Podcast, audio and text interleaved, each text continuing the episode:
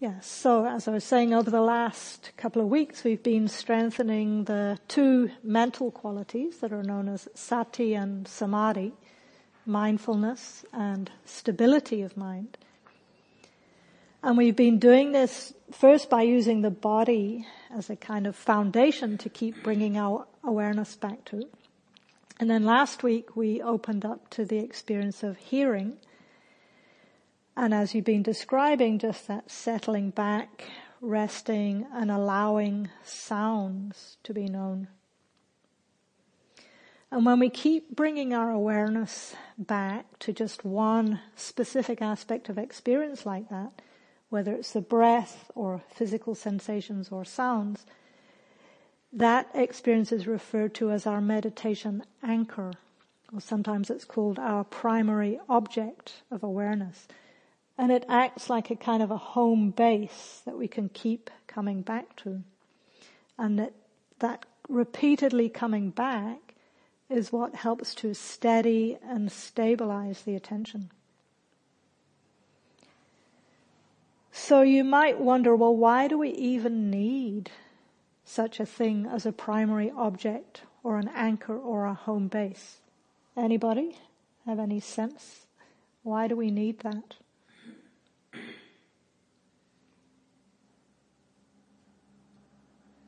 What does the mind normally do? Spin? Wander? Float off? Yeah. So we need this primary object as anchor because the mind frequently wanders off and gets lost. And where, let's just check, where does it most commonly go to? Where does it get lost? Thoughts, thinking about the future, thinking about the past. Yeah. And that's why last time I kind of made that joke when I was talking about when we use the phrase mindfulness of breathing, it's really a setup because our actual experience is more mindfulness of breathing and thinking for most of us. Most of the time, that's probably a more accurate description of what we're actually doing when we're practicing mindfulness of breathing. Does that feel fair? Yeah.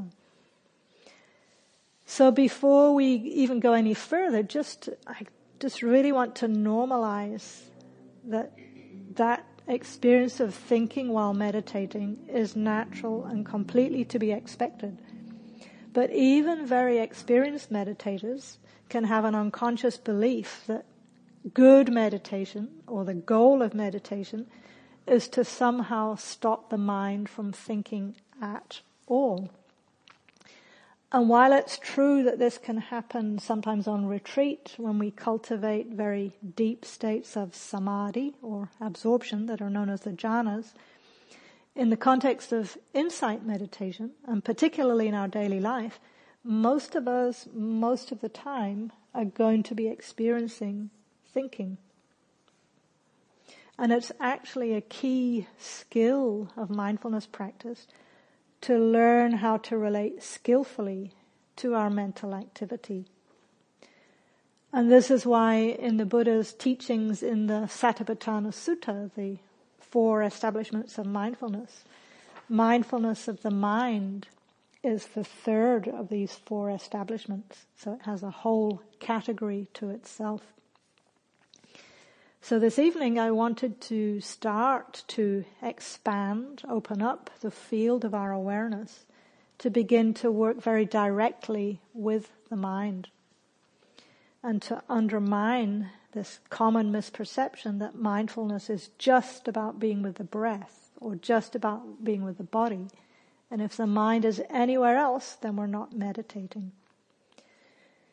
And to me, it's quite sad how often I hear people say things like, well, I can't meditate because my mind just won't stop thinking. Sounds familiar? But in insight meditation, this type of meditation, the thoughts themselves are not the problem. It's how we're relating to them that determines whether it's an issue or not.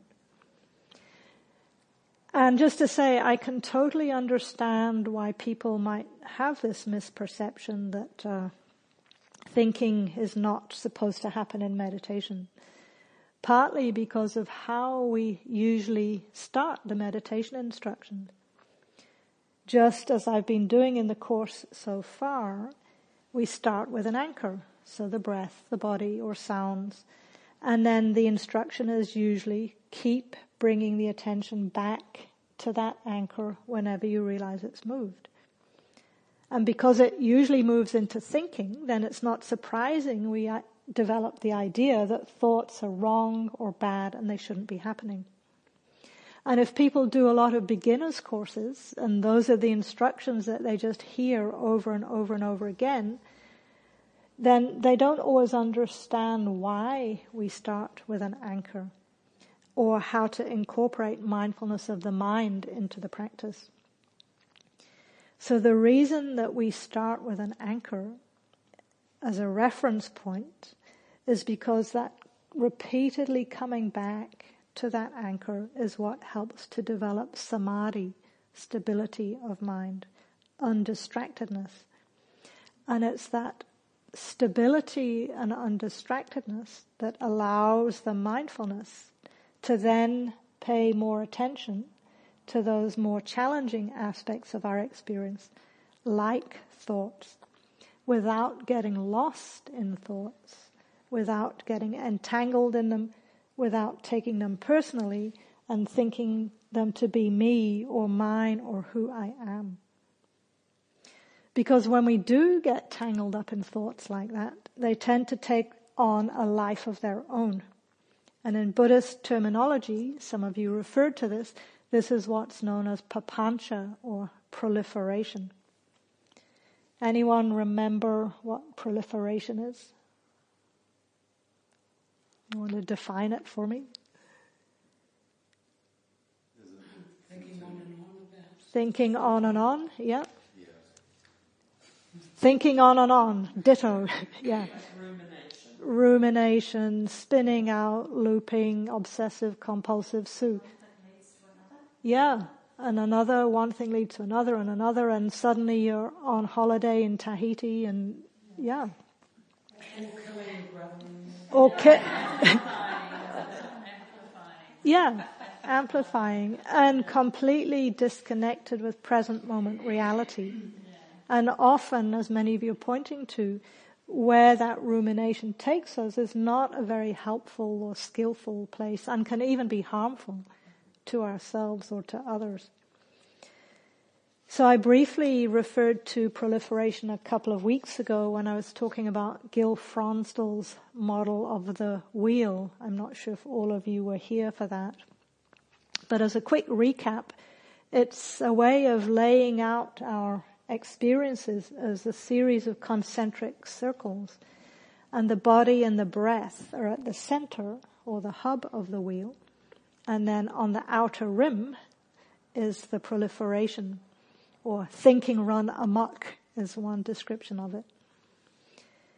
So the body and breath are at the center and then just outside of the hub of the wheel are all of our sense experiences sights and sounds and smells and tastes, physical sensations, mental actions. And every one of those sense experiences is automatically classified as, anybody remember?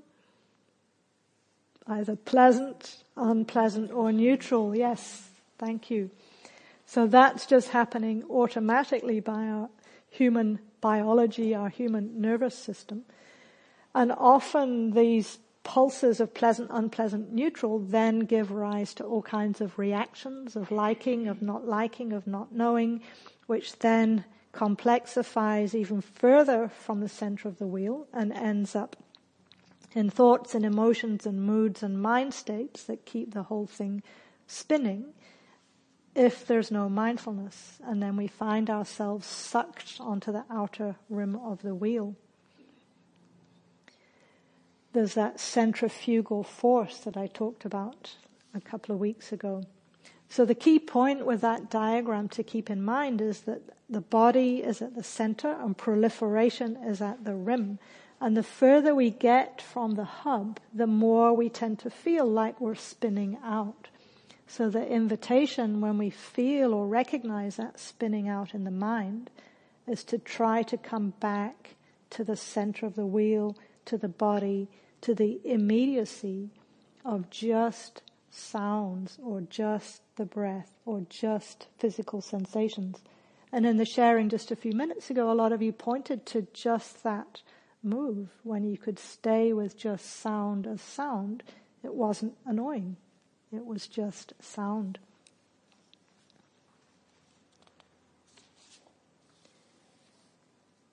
So today, as we start to explore the mind more directly, we can start to just simply know mental activity, thoughts, emotions, moods, mind states.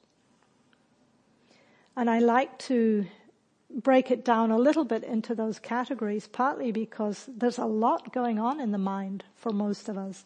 And so I try to just pull, pull apart a little bit those four categories and to say they're slightly arbitrary distinctions. The point is not to get lost in an intellectual analysis and try to figure out whether boredom is an emotion or a mood or a mind state. It's just to be aware that there are different types of mental activity, different processes, and most of us need some training, like we were saying earlier with the body or with sounds, just to be able to recognize what's happening in the mind and to be able to articulate it to ourselves so that we can get more clarity about it. And we'll be doing that soon in the guided meditation. So first, just a little bit about these kind of working definitions. Thoughts. By thoughts, I mean just how we use it in English. Any kind of thinking, it might show up as sort of words in the mind or as mental images, might be memories of the past or fantasies about the future. And unlike emotions, thoughts generally don't have much of a bodily aspect to them. They're intellectual and they're often quite insubstantial. They tend to go, come and go pretty quickly.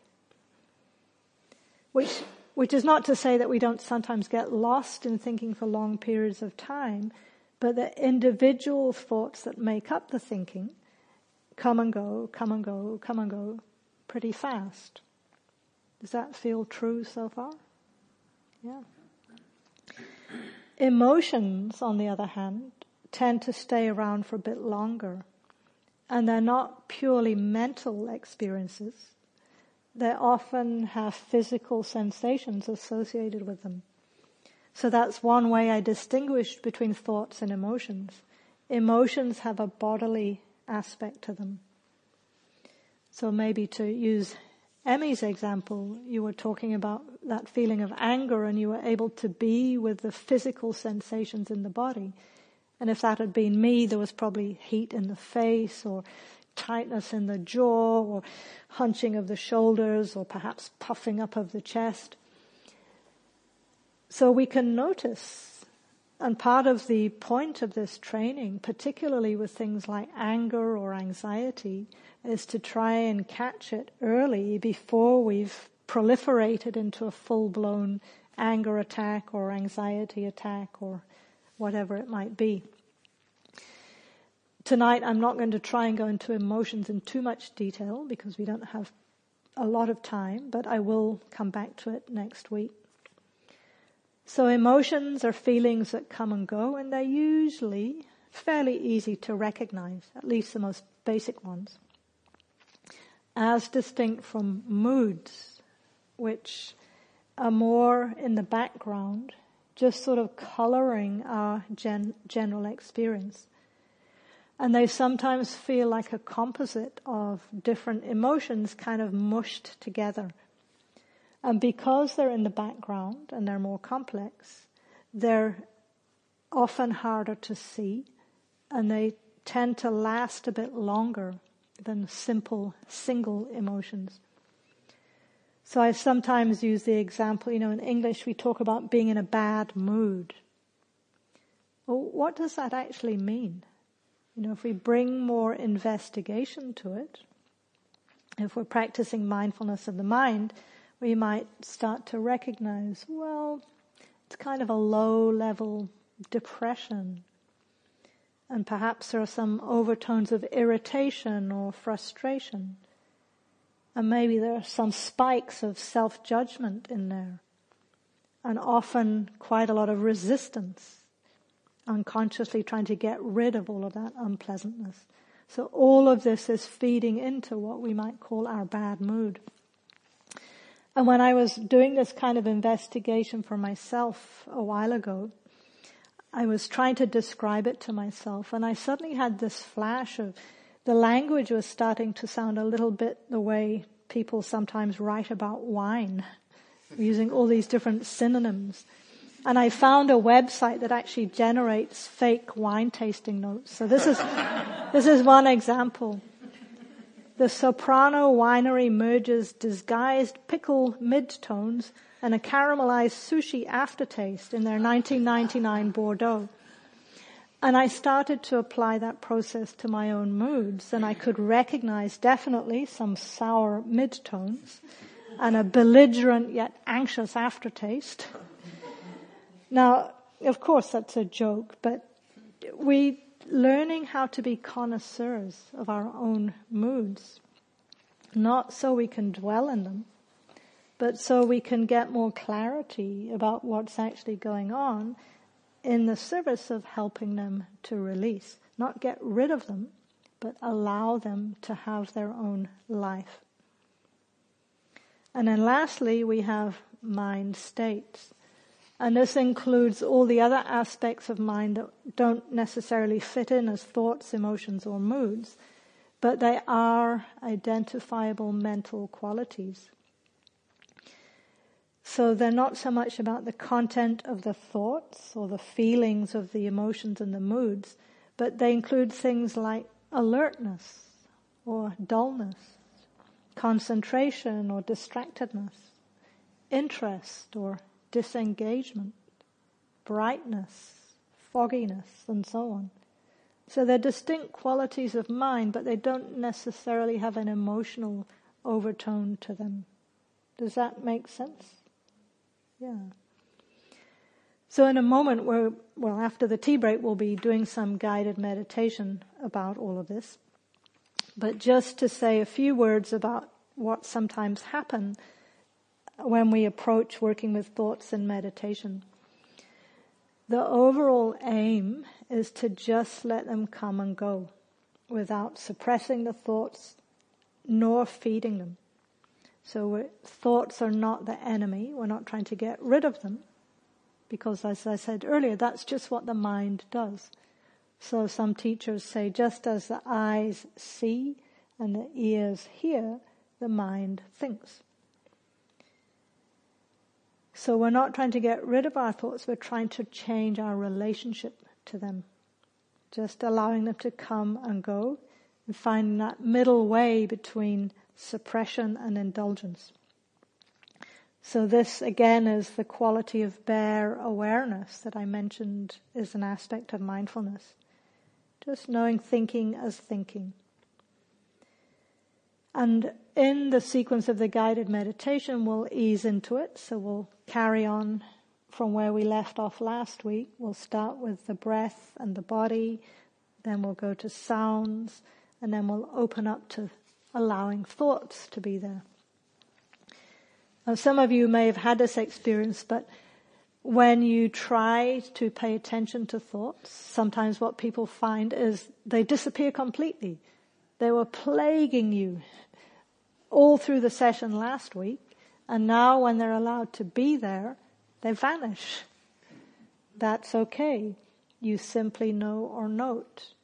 No thoughts or blankness or not much or whatever might be true. Other times people find the opposite, that when they turn attention to their thoughts, it's like turning on a fire hose and there's just constant stream that can feel a bit overwhelming. Again, you can simply know or note lots or torrent or confusion. If you find yourself getting lost in the thoughts, see if you can just step out and notice, oh, confusion, confusion. At any point, you can come back to the breath and just stay with the simplicity of the breath for a while to steady yourself. And then when the mindfulness is a bit stronger, you can open up to thoughts again. So I'll give you more guidance when we're doing the actual meditation, but that's just to give you an overview for now. Okay, so thank you for your attention. We'll take 15 minutes now for what looks like a much needed tea break.